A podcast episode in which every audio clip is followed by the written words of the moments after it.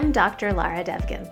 I'm a plastic surgeon in New York City, the CEO of Scientific Beauty, and of course, a major beauty enthusiast. You are listening to Beauty Bosses, where we chat with fellow industry leaders who are shaping beauty, fashion, wellness, and all things pretty. Hi, everyone. I'm so excited about this episode of Beauty Bosses. Today we have the amazing Lucy Lang. Welcome. Thanks for having me. I'm so happy to be here. Okay, thanks for being here. So, Lucy Lang is a career prosecutor who was recently appointed the executive director for the Institute for Innovation in Prosecution at John Jay College. Um, so, thank you so much for being here. I'm really pleased to be here, and it's uh, it's particularly interesting for me. It's my first time ever on a podcast, and podcasting is the best. Podcasts are the new blogs. I'm a podcast junkie. I listen to your podcast and many other podcasts. And in fact, working in criminal justice, the criminal justice podcast world has just taken off. so it's it's a great forum for me to um, learn about my own industry yeah, as well. You guys heard it here first. So that's a hot new trending topic. That's right.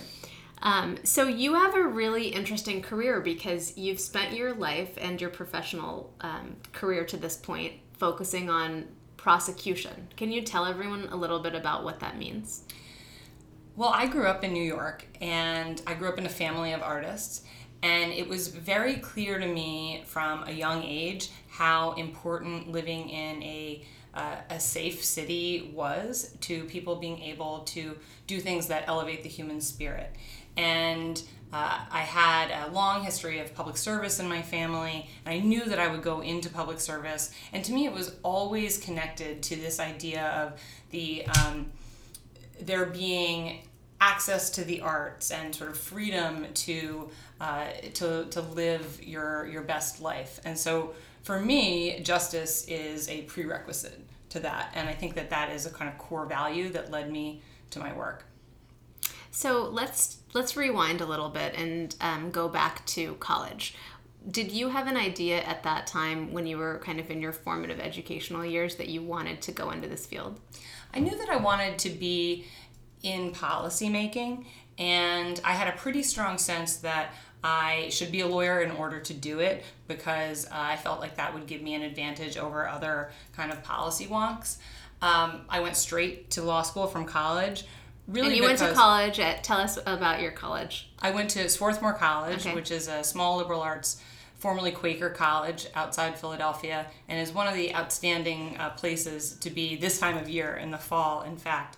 I just uh, love Swarthmore. I went directly from there to Columbia, largely because I knew that the uh, option after college in order to go into law school would be being a paralegal and i didn't really want to work for someone i wanted to be in a position where i was able to work for myself or um, sort of start at a higher level. So i went to law school and actually this is one of the great lessons um, of, of my career was that my graduation speaker from college was judge jed rakoff who is a federal judge here in the southern district of new york. And he gave a beautiful graduation talk in which he talked about a decision in which he had ruled the death penalty unconstitutional.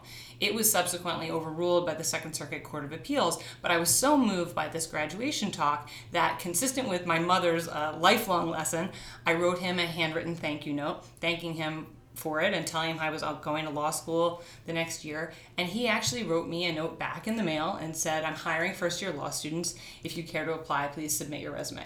So I did, and he became a great mentor for me going forward and ultimately was a, a, great support when I decided to pursue a position at the Manhattan DA's office, which was my first job out of law school. And I stayed at the DA's office for more than 12 years and uh, recently moved to this position at John Jay, where I'm doing much of the same work I was doing in Manhattan around prosecution and community justice, but now I'm trying to do it on a more national scale. I love this origin story because so many people are are kind of a little bit inhibited and almost afraid to talk to the people that they look up to. And um, and I love that you sent a personalized thank you note and that snail mail was kind of the the ticket to this uh, career. Um, that's so great. Um, when you were at the Manhattan DA's office can you tell us about the types of um, cases that you were taking and the kind of work that you were doing there? I started in the Appeals Bureau, and after handling two years of, of post conviction proceedings, I moved to an all purpose trial bureau. And the Manhattan DA's office is an outstanding place to receive training as a lawyer. Uh, the way that it's structured is that you start handling lower level offenses and sort of work your way up. So by the end of my time in Manhattan, I was handling uh, violent street crime, including homicides. I had handled some long term wiretap investigations uh, and some very significant gang takedowns. And I moved into a position in which I was advising the uh, top levels of the DA's office on policy matters. And that was a really uh, exciting change in my career and kind of getting back to what I had imagined when I was in school that I would do, where I was thinking about much bigger picture things. As a line prosecutor, you really react to cases the police bring to you. You react to tragic situations. And it is an incredibly rewarding job to have, but it is also very challenging because, for example, every day in New York City, there is one prosecutor who is on what we call homicide call. And you'll remember from your days on call that it means that if there's a homicide, you have to respond to the scene immediately, and you're responsible for uh, assisting the, the detectives in managing that situation. And it can be a, an incredibly traumatic experience. It is an incredibly traumatic experience, of course, for um, all of the citizens who are involved. And it is very important that the law enforcement who respond handle it in appropriately uh, thoughtful, professional, compassionate, trauma informed ways. So I was fortunate to be able to do that work um, when I was in the DA's office. Yeah. What was it like when you were on homicide call? You sort of would jump every time the phone rang. And I was fortunate because by the time I was handling homicides, they were at really near to record lows in New York. We've had to date in, in Manhattan 26 homicides. That is completely unheard of in New York City history and How totally yeah, no, sorry, go ahead. You know, totally unheard of in the rest of the country. Yeah, I was going to just say, how does that number 26 compare to some other benchmarks, either in the past for New York or in other regions? It's it's really a total standout. Yeah, um, when when you uh, when you go to the scene of a crime like a homicide, what do you do as the DA? The, because I'm picturing like Law and Order, and I'm trying to remember those episodes and like figure out um, who was who and what they were doing. I know you have a notebook, probably. We definitely have a notebook. um, I often would have a camera. Uh, our job is to support the police department in the early stages of the investigation. So it often involves things like helping them develop what's necessary to secure search warrants, um, making sure that any statements that are taken from people in custody are taken with the appropriate uh, legal um, in the appropriate legal way and supporting the police department in, in furthering the investigation. And then of course once someone is in custody um, the detectives often talk to them. And then generally in new york the, the district attorney will talk to them again. And then ultimately when someone is arrested and charged the homicide prosecutor is responsible for handling that case going forward as it pens through the court system. Yeah. For people who aren't New Yorkers, I don't think they appreciate how much safer New York City is today than it was even 10, 20, or 30 years ago. Can you just touch on that a little bit? Because there was a time when people didn't even want to walk through Central Park. And now it's, you know, it, I feel comfortable walking pretty much every in every area of the city at night. That's absolutely right. I remember as a kid being um, very restricted in in where we were told to go, and that's changed drastically. I think that young people um, feel much more free to be all over the city.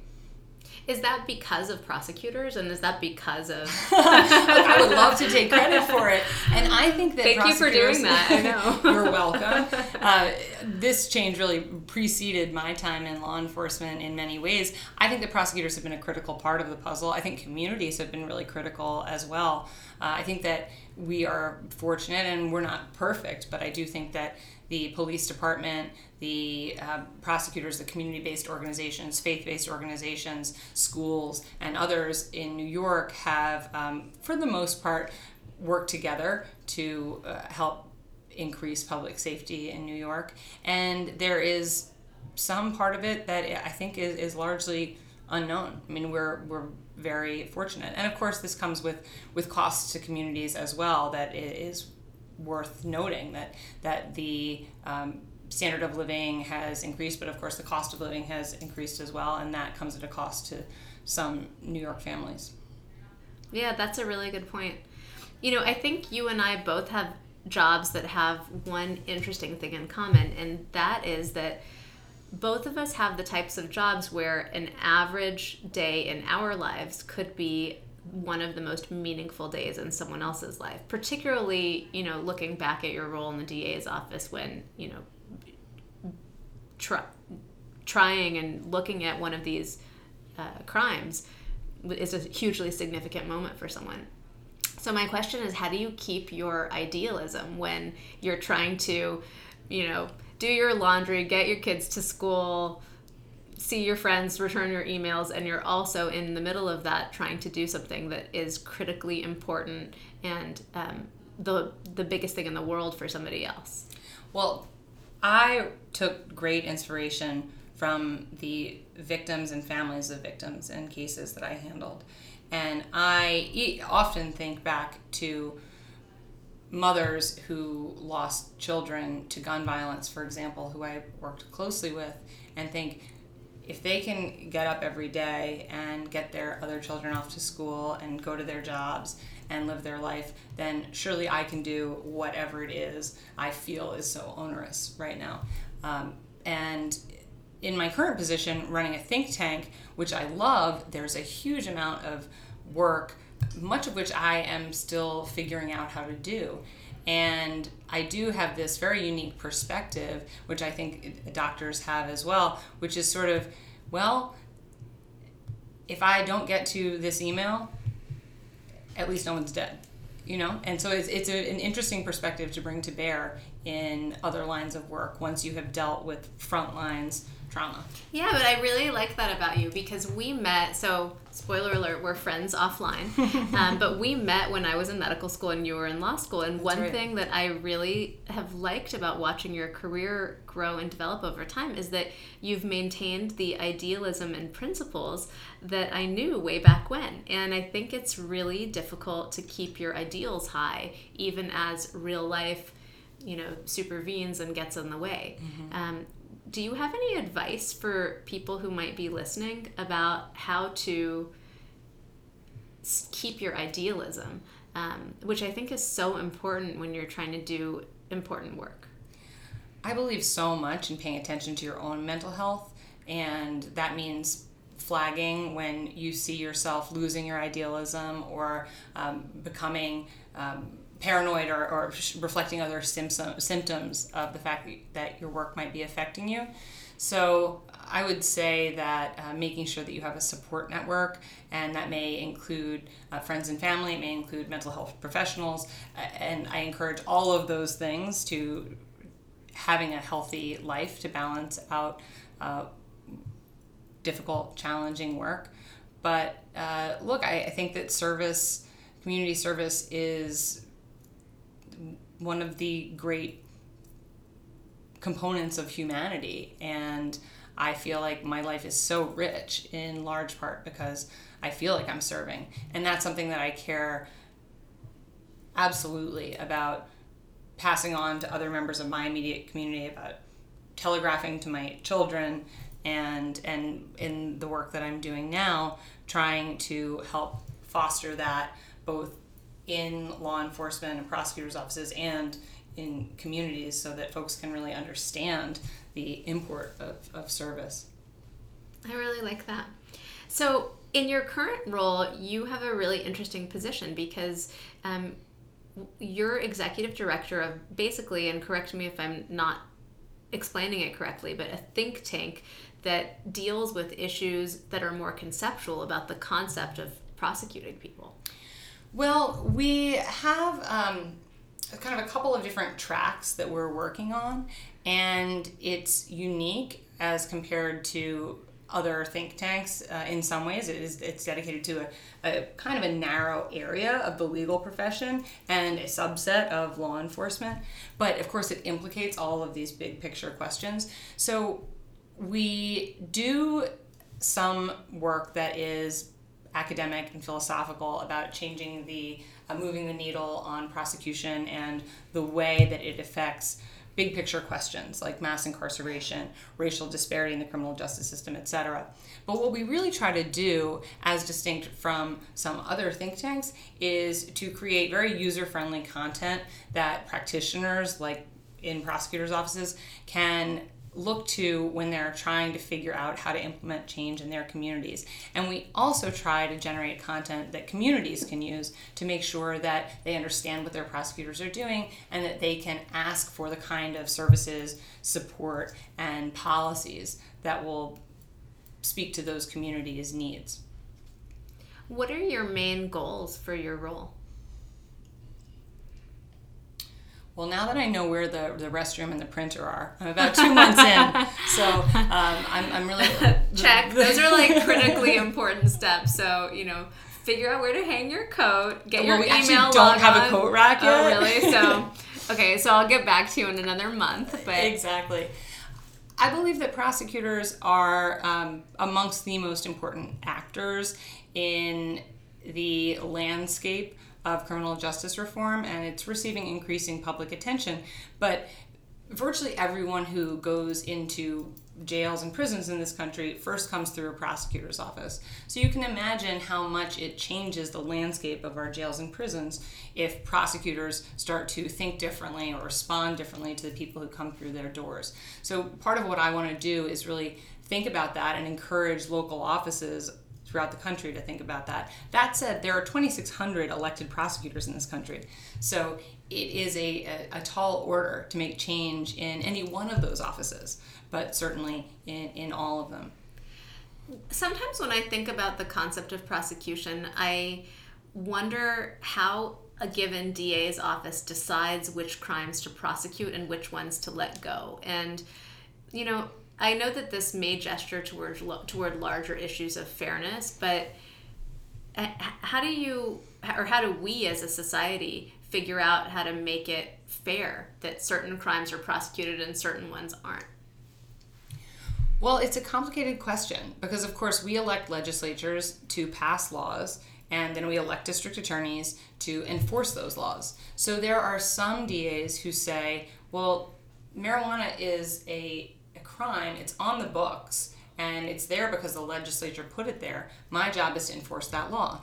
Then there are other district attorneys, like many of those in, in New York City, who say it's on the books, but it's not consistent with my my community's values to prosecute people. So I'm going to make the decision based on my discretion not to, to prosecute those cases.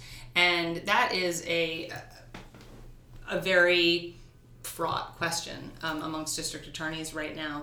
But to my mind, the exercise of that discretion is totally appropriate and is one instance of a, an elected prosecutor's ability to respond to the demands and changing conscience of their community. So, do you think law is local? Like, do you think justice on some level is inherently local and inherently community based, or do you think that there is something larger than what a given community thinks that is right or wrong? Oh, I think it absolutely has to be local. I think that uh, there, what the counties upstate think about uh, some drug prosecution are very different from what the New York City thinks about drug prosecution, and uh, there.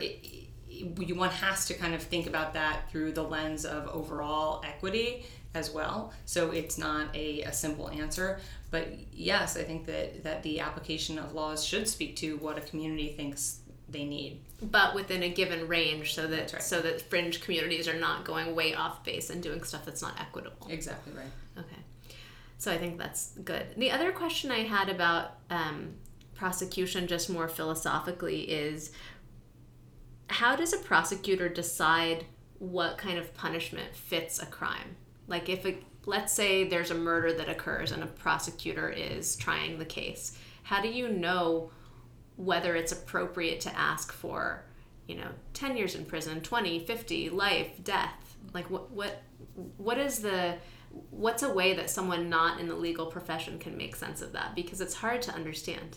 Much of that is prescribed by statute. So there is a range for a particular category of crime that a prosecutor is uh, permitted to consider when making a request of a judge. And of course, a judge is the ultimate decision maker when it comes to uh, imposing a sentence on someone. I do think that uh, one thing that's changing in the field is that prosecutors are increasingly trying to think about what their communities view as appropriate punishment. And I teach a class at Queensboro Correctional Facility here in New York that brings together incarcerated students and prosecutors to talk about criminal justice policy together. It's a really uh, fruitful way of having a conversation over the course of a semester, and it generates really compelling policy ideas that are very proximate to the problem. So I see that kind of model bringing decision makers and community members, especially people who are directly impacted by the system, together to talk about ideas as uh, potentially a transformative model for the system.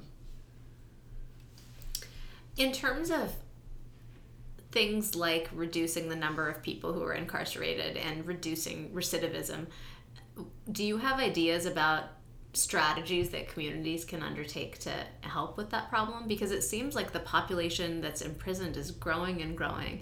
And at least from the perspective of me, an outsider looking at the system without any real knowledge of criminal justice, it it seems almost um, overwhelming. So I'm really curious what you think about that.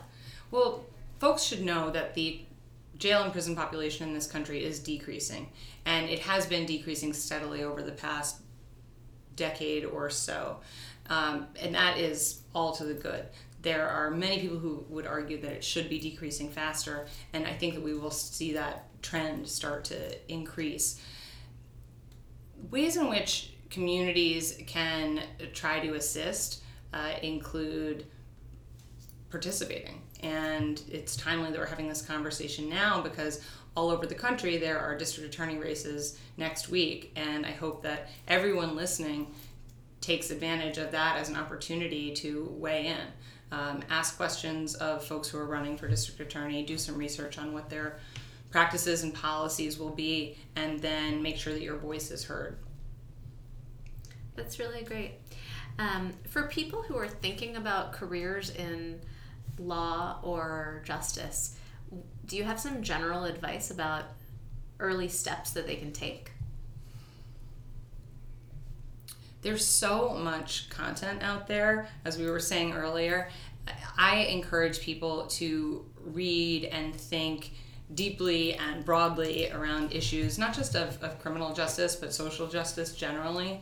And um, in that area, in this moment in this country, issues of, of race are really paramount. So I would suggest that anyone who is thinking about how to build a career serving in this way, think about reading some of the outstanding materials that are available. Um, Bryan Stevenson's Just Mercy comes uh, top of mind. And bring to bear the uh, the humanity that that kind of content uh, triggers in pursuing your ultimate career.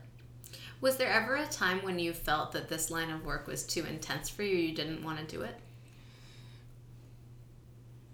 When my children were first born, I had moments of struggle, uh, in particular responding to homicides and dealing with family members. And it felt so personal to me in a way that was beyond the way it had felt to me prior to having children myself that I sometimes wondered if it was the right fit. And ultimately, I took great um, strength from, as I said, the families and from the fact that it, it felt to me like I was supporting uh, amongst the most vulnerable neighbors and community members. In looking at your two major roles in the DA's office um, as a prosecutor and now as the executive director of a think tank, it's interesting because one of those roles is very um, you know one case at a time it's sort of mm-hmm. everything is an n equals one situation and now this other role is much broader and you know it's dozens or maybe more um, implications at a time what, what do you what, what do you like better and what and you know how do you reconcile those two things well, the good news is I don't have to choose, and I like that about it. Um, I think that for any lawmaker, the narrative, personal component is what drives it. So last week, my organization hosted the second in a series of convenings uh, studying officer involved fatalities. And we brought together prosecutors from around the country, police chiefs, and family members who'd lost loved ones to police violence. The conversation was part of a, an ongoing effort, including uh, nine months of phone conversations, an in person convening, and the development of a what we're calling a toolkit that will distribute to communities and prosecutors' offices. And it was totally clear from that convening that everyone who was at that table the prosecutors, the policy experts, the police chiefs were there because they cared about the stories that these family members were telling about their lost loved ones. So I don't think that you can do the think tank work without being close to the people whose problems you are hoping to address. As a prosecutor and now the executive director of a think tank, you sort of have a unique perspective on gun violence. Um, can you talk a little bit about that, especially in light of all of these recent mass shootings?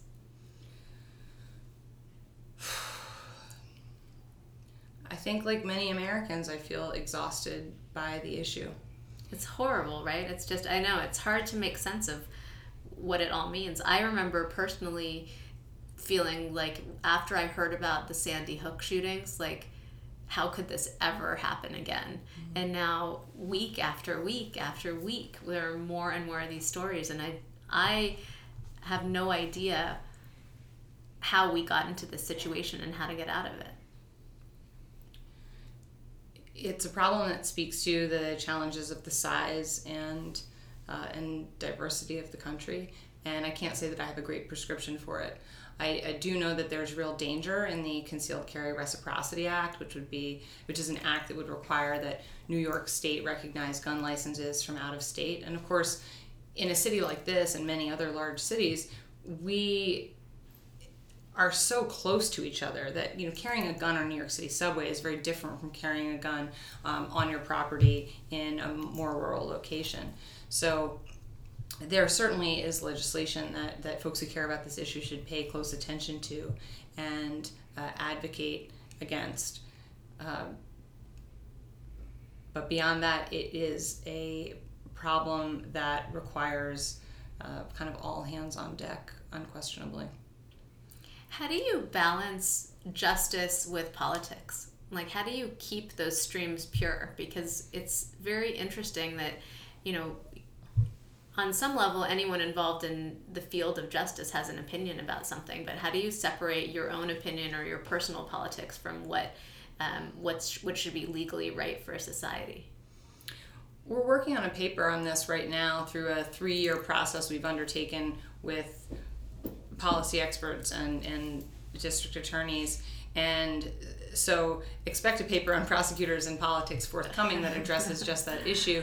Um, I think that it, it can, can vary depending on um, issue, depending on who the practitioner is. But in many ways, prosecutors are distinct from other elected officials because their obligation, well before politics, is to um, maintain equity and assure public safety. And that really should be apolitical. And I think that for many, many prosecutors, they feel that it is. One thing that I've always respected about you is that you really walk the walk and talk the talk. So people probably don't know about you that um, that you are very giving in terms of um, charitable contributions and just community service types of acts. Um, that you you know um, you live um, in um, Harlem, sort of right in. You participate you participate in like the daily acts of New York City dwellers. Um, can you talk a little bit about how some of the little day to day things that are part of your life impact your role at um, at John Jay? Well, John Jay is an incredible treasure in this city. There are 15,000 students at John Jay, and they are from every walk of, of New York City life. Um, there are so many outstanding facts I could tell you about John Jay, but one of them is that they're number seven in the country as compared to schools with far greater assets in terms of sending uh, students of color on to law school. So I really believe that John Jay is building the bench of future lawyers, policymakers, uh, change makers, and hopefully prosecutors in, in this country. Um, in terms of my experience in my, my neighborhood, I mean, it, I live in the an incredibly friendly neighborhood on an awesome block where I also happen to have handled a, a lot of cases in the area, and to my mind, knowing my neighbors and the folks who run the stores around me has been part of what makes me, to the extent that I am, an effective prosecutor, what it has enabled my ability to effectively investigate cases, to form relationships that are necessary to try to solve crimes. So it, uh, it's really core to the work of a prosecutor, and that's totally consistent with the tone that the John Jay community uh, really seeks to uh, institutionalize, and I think very effectively does. That's amazing. Well, do you have any general pearls on how to how to dedicate yourself to your profession or tips or tricks that you have that have helped you juggle the different aspects of your life? And you know do you keep a notebook by your bed and write things down in the middle of the night? Or do you have 10 cups of coffee a day? Or like give us some life hacks on how to be successful like lucy Lang. Yes yes and yes. Um, good friends is so key. I'm really fortunate that i have you and, and other friends who i rely on so much to keep me grounded. Having support at work is tremendous and i'm so lucky now that i've come into um, an organization which is small but mighty and work with this really brilliant group of, of committed professionals. And actually, that's something we should talk about. Millennials. I know you work with millennials too. I want to set the record straight. The, the millennials who work with me are the most professional, uh, thoughtful, smart people uh, I have worked with. No offense to the old people who I who I still love, who I used to work with, but it's um, I think millennials get a bad rap. So I think so too. Actually, I was talking with uh, my husband about this recently. That every generation slams the generation that comes after right. them, and it's sort of like one of these truisms of human history that you know that every gen every next generation is like you know not as hardworking and not right. as good and not as whatever. But I think that I think that millennials overall are extremely um, progressive, tech savvy, educated, interested, yeah. super aware.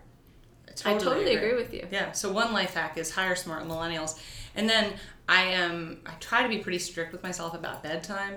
I really believe in getting a oh, lot really? of sleep. I have a bedtime alarm that goes off to remind me to go to bed. I also I've heard don't, that bedtime yeah, you, have heard it go off and then I didn't go. So you heard me violate my own uh, life hack. I also try not to read nonfiction in bed because I read a lot of very um, disturbing nonfiction as part of my day job. So right before bed, I try to read fiction. Um, little things like that to just help make the separation between um, daytime and nighttime, I think, are really huge to waking up and feeling somewhat uh, revived, and then the four cups of coffee on top of that as well. Okay, you heard it here first. Um, well, thank you so much for being here. This has been so interesting, and I could talk to you all day. I probably will another day. Um, but it's been so interesting to hear about a little bit of the backstory of justice and especially criminal law. Well, thanks. thanks for having me. It's been a pleasure talking to you as always. Thanks. Oh, follow me on uh, Instagram and Twitter IIP underscore John Jay. If you want to know more about the world of criminal justice. Yes, everyone, you heard it here. I, tell, tell us the uh, Instagram again. IIP underscore John Jay. Okay. Thank you again.